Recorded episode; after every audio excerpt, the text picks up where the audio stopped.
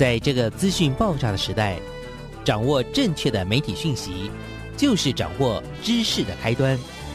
不论是电视、报纸、杂志、广播，还是像网络一样的新兴媒体，都欢迎来做客。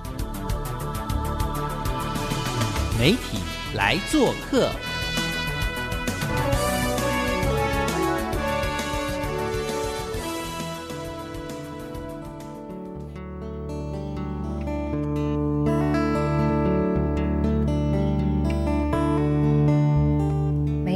小事，欢迎来做客。我是主持人小黄老师，各位收音机前面的听众朋友，大家早安。那我们在疫情底下，哇，又度过了一周。可是小黄老师呢，在家工作，在家教学，在家录音。可是呢，我还是在我的生活当中看到很多很美好的事物。所以，我希望透过广播节目，能够跟听众朋友有更多、更多的互相的打气，因为我们都不能失去对生活、对自己的信心。这个礼拜呢，我们要推荐大家的小单元叫做“元气人物”的元气任务。那今天的元气人物呢，我要为听众朋友介绍的是一个超酷、超酷、超酷的老师哦。这位老师呢，他目前是在宜兰的北城国小工作。那我们今天介绍的这位老师哦，那他跟他的团队，就是北城国小的团队呢，他是很多年前呢，我们在做媒体素养推动的时候，我就觉得哇，有一个超热血的老师。那他跟他的伙伴呢，都对媒体素养有非常非常大的热情，而且很认真。然后，当然最重要的是，后来他带着他的学生一起在做很多很多的创作。那这些很棒很棒的创作呢，也陆陆续续在很多的比赛当中脱颖而出。我们来欢迎一下我们北城国小的李一伦老师，当当。Hello，大家好，我是一伦老师。嗨，老师好。嗨，因为我今天找你来，也是因为哎，前阵子突然看到我们那个庭武老师啊，他抛出了一系列，就是哇，你最近帮这个我们的神脑基金会哦，这个陆陆续续做的好多好多好棒的这个单元。那我想要跟听众朋友报告，就是疫情来了，对不对？那我们大家都在强调说，孩子要自学，老老师其实有老师也要自学啦。那一伦老师的推出的这一系列六部影片，哦，我真的看完超热血，然后我觉得好感动，赶快跟大家介绍一下一伦老师这个片子的来龙去脉，什么时候开始想要做这个片子，然后诞生的过程，简单赶快跟听众朋友分享一下，请。那嗯这六部的教学影片，它的主题叫做“神射手开麦拉”哈，顾名思义，也就是说，希望老师看了这六部教学影片，搭配呃老师带着学生的呃进行一些引导跟呃讨论的活动之后呢，呃每个人都可以拍出一个非常棒的一个创作哈。那这个创作不外乎就是希望可以呃透过学生的这个角度哈，透过儿童的这个视角来关心呃。自己呃家乡的环境，或者是家乡周遭的人事物哈。这个影片其实诞生呃说起来有点好像故事还蛮冗长的哈，就是我本身应该算是神脑基金会的呃算是骨灰级玩家哈。我们讲骨灰级就代表是老骨头，呃、老骨对头。，从神脑基金会还没有办这个纪录片比赛之前哈，它前身是。办一系列的原乡踏杂着网页设计比赛哈，从那个时候开始，其实呃我已经带着学生去参加过很多次的这个竞赛哈。它其实有一个很重要的目的，就是希望小朋友可以拿起身边的这个很。简单可以拿到这些三 C 的产品，比如说像手机、平板，甚至简单的照相机哈，然后透过镜头去关心自己的家乡，我觉得这是一个很棒的初衷。应该是在去年十二月的时候了哈，就是呃一样，我是骨灰级玩家嘛哈，那当然呃神脑基金会里面也有骨灰级的员工啊，我不能透露他的名字然后。他就呃跟我联络这样子，就是说呃希望可以呃产制出一些比较短的影片，好，就是短片。最主要收看的族群是针对老师，哈，那他希望可以让老师可以透过这些简单的影片的引导，把经验带回去自己的学校，那可以让更多老师可以勇敢的跨出带学生创作的这个第一步。那个时候其实我也没有想太多了，想说好吧，那既然要来拍影片，那就来拍吧，哈。那一开始是先讨论出一些拍摄的脚本，然后定定了这六个主轴，哈，然后拍摄这六集。那这六集的脚本，呃，也是经过讨论，好过后之后发现，觉得嗯，那要不要用以以小朋友来呈现会比较好一点？那所以我就找了一票学生，哦，前几天刚好毕业。呃，我就让他们呃尝试呃担任演员跟摄影师两种角色，好，就是没有你演的时候，你就是摄影师；你是演员的时候，你就专心做好演员的工作。好，那当然从呃旁白的配音什么也都是由小朋友来操刀哈。我的部分我就是负责把最后把这些素材给兜起来，把它组合起来，好变成最后的成品这样子。有充足的事前准备。就可以让正式拍摄更为顺利。剪辑时整理素材也会事半功倍哦。纪录片虽然没有剧本，在拍摄的时候不太能预知会发生什么，不可能去人为的设计变化。但是，一旦你的拍摄对象有任何的变化，或者发现了促使其变化的因素，那就要敏感一些，牢牢抓住，就在后期的剪辑与创作过程中会大有用处。很可能这就是故事最精彩的一部分。当初要定这六个主题，其实也是希望。推广这个神脑原乡踏查纪录片比赛这个活动哈，因为呃，从以往的这个比赛的这个历史的这个经验来看哈，基本上。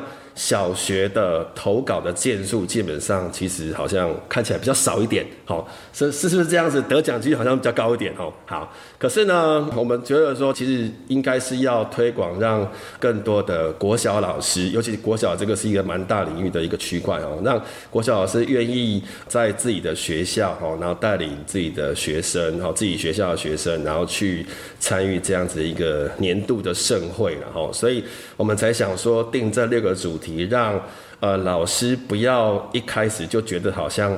拍影片，然后创作，呃，这个叫做呃媒体创制哈。我们不想要让老师觉得说这是一个很难的事情，我们想要让它简单化。因为现在其实说真的，小朋友他们对于这个不管是三 C 产品的这个熟悉程度，或者是软体的操作，其实小朋友他们很快就可以上手。他们缺乏只是一个领头羊，应该这么说，缺乏一个是领头羊的角色。所以我们希望借由这个短片哈。可以唤起更多的老师，他愿意利用，比如说像接下来可能要等解封，好，疫情解封之后，可能利用暑假的时间，可以带领小朋友去创作一些有意思的短短片，好，那你可以参加我们呃这个神脑瑜伽踏查比赛的投稿哈。影片的长度不是重点，要有故事。故事要有内涵，才能觉得它才是重点。而且很重要一点是，透过学生的呃观察哈，然后包含他们实地的走访踏查，他们所记录下来的东西，其实跟大人真的很不一样。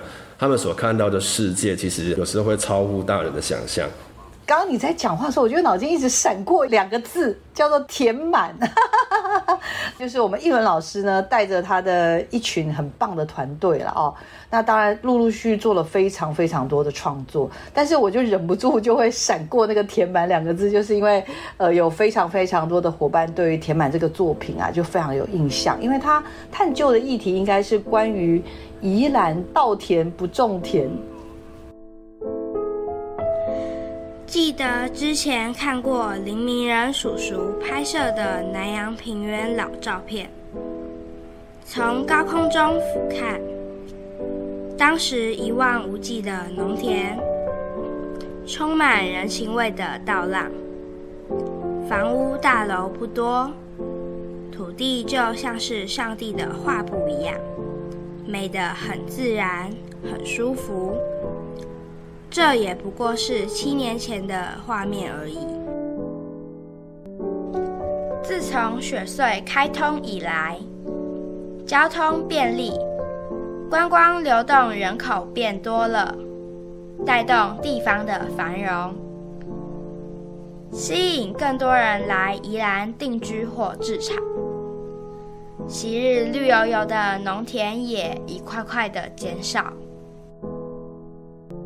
奇怪的是，农田不种稻了，改种房子。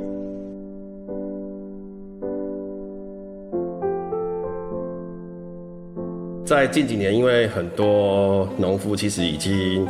届龄退休了，那所以没有年轻人他不愿意接手这个种田这个这件事情，所以这个事情不会是只有宜兰的，因为很多乡镇都有这样的问题，就是农田它没有人要耕作，所以变成会把它卖掉。那卖掉农田要做什么？就是拿来盖房子。不是只有对于呃我们讲的什么，比如说像粮食的危机啦，或什么，或是土地的地景地貌的改变，其实这个影响的层面很广泛。对，然后这群孩子也从那时候拍片的五六年级吧，到现在应该已经多大了？现在是高二。啊天哪！你看我鸡皮疙瘩马上起来耶，老师好害怕。现在高二哈，有人就已经跟跟我透露说，他以后想要读世新的什么系这样子。真的我很感动，是因为我觉得一伦老师他这一次开发这个系列，其实除了他好像一开头是因为神脑的缘起啦，他就麻烦老师开一个这个所谓的线上教学的材料包。可是呢，因为老师想要引导大家的是，就是。学影片的一些拍摄啦、剪辑啊，那刚刚老师更提到，就是对以前啊，我们最早以前最早我们认识的时候，就当时会觉得哇，拍片第一个设备很贵，第二个就是啊，老师又没学过这样。那不过呢，经过这将近十年的发展，哎，现在不得了哎，对不对？老师，我想你应该也知道，我们优秀的下一代，大概就是差不多从，我觉得很多吧，可能从国小二三年级、三四年级，他只要有机会拿到手机。呃，他就可以用手机剪片，然后真的很厉害。所以呢，当他们自己你就有能力成为所谓的媒体产制者的时候，像老师刚刚所说的，看来要带他的老师引导就变得好重要，对不对？很重要。因为当初拍这个影片，我其实也是蛮压抑，说奇怪为什么要找这个骨灰级玩家来来做这件事情哦。后来想想，我们所录制的这个内容啊，哦，其实有很多都像技术面的东西，基本上呃，在 YouTube 应该可以找到很多类似的教材内容然后那为什么要由一个在国小第一现场的老师来做这件事情？我觉得应该是说，因为我们现在针对收看的族群，就是以国小的老师跟学生为。所以要用一种让国小老师更容易接受的表达方式。我们看到，其实 YouTube 有很多教学内容，其实呃讲的东西其实很艰深，其实很难去理解一些专有名词。再来就是说，这六集的脚本基本上也就是我那时候跟陈老基金会说，其实这个就是我平常在上课的内容，我们只是把它影片化而已，找小朋友来当演员的方式把它演出来。把原本可能是一个简报，或是可能是一个小朋友在一个上课讨论小组分组讨论的一个一个画面、一个光景，把它变成影片化这样子，好重要。而且就像刚刚艺伦老师提醒的，就说其实我们直接去那个 YouTube 上面一搜寻，其实很有各种，对，有各种达人呐，也有一些专业的人，国内外都有。所以要谈拍片，这么多人在拍。这么多人在谈，那为什么会请这个我们的艺伦老师来做这件事情呢？我想最重要的初衷应该是说，希望透过老师这个角色来诠释，就是。所谓的影像教育是什么？比如说，第一集可能谈的是嗯，怎么选择议题；再来就是第二集可能是哎，你要说一个好故事，那就有一个所谓的架构啦；再来就是技巧啊，分镜是什么，然后设备啊，然后还有当然就是哎，素材。其实最可怕就是因为小黄老师最近也在带那种什么看见家乡计划，带了好几年。那我觉得老师最怕到最后就是什么学生乱拍，然后拍完之后素材太多，不知道怎么。处理，所以你看，我们的神人老师还最后来一个加码送素材分类跟后置剪辑等等这些东西，所以看来就是这样子的一个切入点，是希望。让老师们能够用更亲近他们的语气吗？跟这个手法来让老师了解。那我觉得这是第一个特色。那第二个，刚刚我有听到好特别，老师听说这里面的演员跟拍摄的人，竟然不是你们这些大人物。我以为你们因为你们学校有太多会拍，但是这些人都没出手。老师竟然选择了你的学生，请他们要么就当演员，要么就当拍摄者。老师，这不会很难吗？这不会很卡吗？应该是这么说啦，因为因为我们真的在执行拍摄的时间是在呃三月那个时候，其实那个时候其实大家都很忙啦，我也不太好意思说啊，请我呃同事或伙伴帮忙卡个几集这样子，因为基本上呃脚本其实我们是是我这边在做，跟沈老这边做对口讨论，那所以其他的老师其实他也没有参与前置的部分，所以我怕。给其他老师执行上会有一些困难的地方。再来哈，就是说，其实那个时候，其实沈老那时候其实有呃时间比较赶，嗯，哦，他原本是希望我呃三月拍完，四月底之前就要给他，可是我一直拖到五月底才给他。对对对，就是陆续，因为。真的事情真的太多，因为我们今年又刚好碰到六十周年的校庆，所以我有很多前置的作业，然后再加上有一些呃长官临时交办的任务，其实其实也是蛮忙的。对，我我才把歪脑筋动在我的学生上面。对对对，嘿，啊，因为我我，但是没想到有特别的效果。我挑的这一组学生刚好也是我今年带的，呃，算是表现比较好的一组学生，然后那。表现好不是代表他们的成绩比较好，而是他们呃比较愿意投入在这一件事情上面。就是说，老师在带他们拍一个议题的时候，他们比较能很快速的去进入这个状况。所以我觉得这一组的学生基本上他们已经比呃同年纪的学生呃多学到一些东西，所以我才说想说让他们去做操刀。帮忙协助这件事情。那我们所拍摄的时间其实也是都很短暂，我们都是利用礼拜三下午没有课的时间，或是礼拜六日，呃，叫他们来学校加班。还好是在疫情爆发之前才有办法有机会完成这样子的伟大的任务。也是因为有这样子的一个机会，我们才可以把我们平常上课的课程影片化。可以让更多人可以很清楚，因为有时候你跟其他老师分享，可能分享，比如说教案，比如说分享你上课的一些成果的照片，可是那个东西基本上文字跟图片它是比较死板的东西，它比较没有办法活络，所以老师可能在当下吸收比较没有那么的没有办法容易聚焦。那在疫情爆发之前，我有去新竹拿这个影片去做一次分享。那个当下，其实我跟语会的老师讲过一句话，就是说，基本上你要带学生去做影像操作，第一个你一定要有热情嘛。那第二个，你不论是老师或学生，你呃，因为你要去做这件事情，这件事情也是一个很庞大一个任务，所以。基本上你会有所牺牲，就是你一定会牺牲某一些东西，你才会有获得另外一些你想要的东西。所以牺牲跟获得其实是对等的，对。所以老师跟来参与的学生都必须要有调整好自己的心态。你今天来做这件事情，它不是为了个人的私利，而是你想要学。第二个，你学了之后呢，你想要透过影像去诠释、去表达什么事情？我觉得这才是重点。其实我们也不能担保说你看完六集你就一定会变成拍片达人，哇，好棒哦，很厉害。其实没有，其实我们不是要的。我们希望老师看完这六集是，你会愿意拿这六集里面的内容，在课堂上带着小朋友去实做。即便你实做之后，你拍出的影片，你自己觉得好像还好而已，其实那都无所谓。你那就是你已经勇敢的跨出第一步了。就我从认识你到现在，我发现呢，就是我我我每次都有一种感觉，觉得就是因为老师就是叫做治军严谨。对，其实 我我比较 我是属于那种就是步步为营的那种的，因为我觉得我都我的心态是我做事情我没有规划，我不敢去走下一步。要先经过沙盘推演，要先有规划。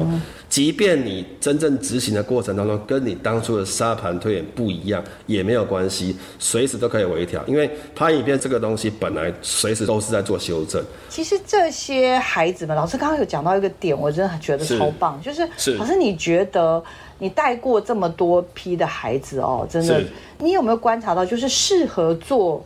这样子的一个所谓影像创作的孩子？因为通常不一定是功课好的小孩。没错。那我常常在跟很多学校的校长啊、长官分享，他们很直觉，就是啊，我派我们的资优班出来。但是呢，后来我有发现，好像这个没有一个必然。那今天你是专家，可不可以告诉我们一下，你通常？怎么样观察？就是什么样的孩子，你觉得是适合就是参与类似像这样子影像创作的孩子？你会怎么观察孩子？其实哦，像我们现在上课，每一次上美理课就是上呃十个班，然后两百多个学生。其实你从平常跟他们互动，就大概知道。有时候啊，同一组的队员里面呢，哈，只要有一两个是那种他的反应比较快的，所以他可能对于。老师的提问，或者是老师秀出来给他们的一些东西，或者比如说呃简报，或者是图片，或者是给他们一些新闻的内容，好了，他们很就是在很短的时间内，他们可以去咀嚼，应该是这样说，咀嚼，然后有一些消化出一些内容，这个是属于反应比较快的学生，反应较比较快的学生，其实他是吃香的，因为。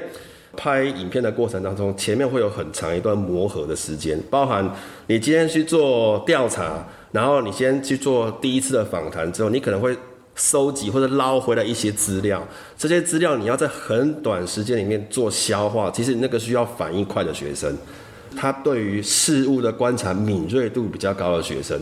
但是这个其实是可以事后训练的了，因为通常哦，我我带的的学生里面，其实，在压榨的过程当中，其实敏锐度都会提高。第二类型的学生就是他对于影像这个领域的东西，他会充满好奇。比如说，他对于机器的操作，他有好奇心；他对于某个议题，他产生好奇。因为我们在带学生拍片的时候，我们通常会让学生先写企划案。那他想要拍什么，他可以天马行空的写。可是有的学生，你就会发现说，他想要拍的东西，他很明确，他不会天马行空，然后天花乱坠，然后胡扯一些东西，他不会，他就是很聚焦，他就想要拍这些东西。从身边日常生活中找主题，对现况产生疑惑或不满足，又或者是你的日常生活，家乡周遭有值得。想要记录下来的人事物，都有可能成为你的拍片主题哦。一个人先想五到十个题目，每个题目都想好一到三个记录价值，把类似的题目或有相关性的题目放一堆。想想每个题目拍摄的困难点，太多困难的，时辰内无法完成的，优先删除。这时候老师就可以做一些提问：你为什么想拍？你觉得你拍了这个议题之后的价值是什么？还是说你拍完这个影片之后，你想要你的影片去改变些什么？我觉得这个就可以让他去思考，因为有的小朋友他可能他对于议题的敏感度他不够。所以他可能只是想拍而已，但是他还不知道说拍完之后会有什么后续的效益。那基本上我带的学生里面，基本上不会是那种五个里面功课都是全班前几，不不可能的。我反而有时候觉得真的那种，就是他可能没有那么的聪明，可是他很肯做，他很吃苦耐劳这种人，他在。拍片的历程当中，他会学到更多东西。我就是有强烈的感觉，你你就是这样带孩子。因为包括有些学生呢，他原本不敢跟陌生人交谈，这种勇气的展现，他都不敢。那其实慢慢经过这样子引导训练之后，他其实他会比较大方。像这种东西，其实很难你用考试这样用评量的方式去界定它。这种东西都是潜移默化的。嗯对，太棒了。好，老师，那疫情底下。那你看，我们好多课程都是远距，现在也是就是在马上要放暑假等等这些。老师，你你怎么去思考？就是说，不管是家长或老师哦，在疫情底下这样的挑战，怎么去引导孩子可以开始创作？第一个了哈，就是因为疫情没有办法面对面哈，但是现在可以呃进行远距讨论的管道很多，像通讯软体，然后也有像我们今天用的这个视讯软体。如果一开始你是班级导师，然后你的这些通讯软体或者视讯软，其实平常经营的都很顺利、很顺畅的话，其实我觉得用这个要来抓紧学生，然后给他们任务，其实不难呐，因为。我们停课其实也一段时间了，然后老师执行这个线上教学其实也一段时间了。那学生他时间到了，他会上线去看老师所交代给他的任务，有要求，其实家长跟学生他们都会去执行。那如果针对有一些学生他可能他心不在焉，或者是他可能没有在位置上什么。其实我觉得可以透过家长的力量去从旁叮咛。我们现在就是因为疫情，所以我没有办法聚在一起做影片的讨论，或是拍摄的讨论。我们都是用这个视讯会议的方式。啊，视讯会议结束之后，我们一定会请学生把刚刚老师讲的东西打成文字记录。那文字记录的话，变成说家长跟老师还有学生三方面都可以看得到。而且我们一定要设定时程。从影片开始的讨论到最后产出，你一定要有一个时程表，好，可以画一个甘特图或什么的，类类似这种东西，对对啊，用这样子的时间，应该是说给小朋友一点点的压力，然后加上老师这样子一直婆婆妈妈式的这样子的一个 死缠烂打，对对对对对，嘿，通常都是会乖乖就范的，对。老师，那就是暑假期间。老师觉得可以鼓励家长或者老师，可以让孩子做什么样的主题的创作呢？在疫情底下，主题吗？哇，天哪，主题太多了，怎么办？就是像啊，疫情之下在家里都在做哪些事情？我觉得这很重要，因为疫情，因为你不能来学校，你也不能外出，所以你多了很多时间跟家人相处。我觉得拍家里面的故事，我觉得那很棒。就是你因为疫情改变了你的生活中的哪些东西，你不能出去嘛，所以你可能开始跟，比如说你原本在家里不会帮忙打扫，假设扫地好了，那你开始会帮忙做家事，我觉得这就是生活上的改变。然后第二个，我觉得疫情之下有一种职业哈，它其实有受到一点点的冲击，就是外送人员。我一直觉得外送人员这是一个很好的题目，那这个行业也是这两年新兴的一个一个行业。疫情爆发之后，没有人敢出门，所以叫外送的这个人会不会变多？那可是疫情爆发，那外送的这个工作的这个人会不会他原本是外送的人，可是因为疫情爆发，他变得他不想要做这件事情，所以变成说需求的人很多，但是去执行的人变少了。我觉得这个也是一个改变的东西，对。嗯嗯，所以好多。身边的人事物，包含自己跟家人的关系，或者自己的角色，这也适合做。没错。那你身边周围的人，比如说会为你提供服务的人，对不对？人家送东西来给你吃，或者你现在出去，现在还人家还愿意做生意的人，这些人又是如何？这个都感觉很适合做哎，很适合今年来拍，很适合今年来拍。所以不一定要拍一个什么大山大水的那种，真的不用，真的好，谢谢老师，压箱绝活全部都拿出来。实在太精彩了！好了，跟听众朋友互道再见喽，也请大家持续锁定我们的媒体来做客，我们的元气人物，元气任务大成功！耶，好棒哦！耶，谢谢，谢谢，谢谢大家，听众朋友，下礼拜见喽，拜拜！好，谢谢，拜拜。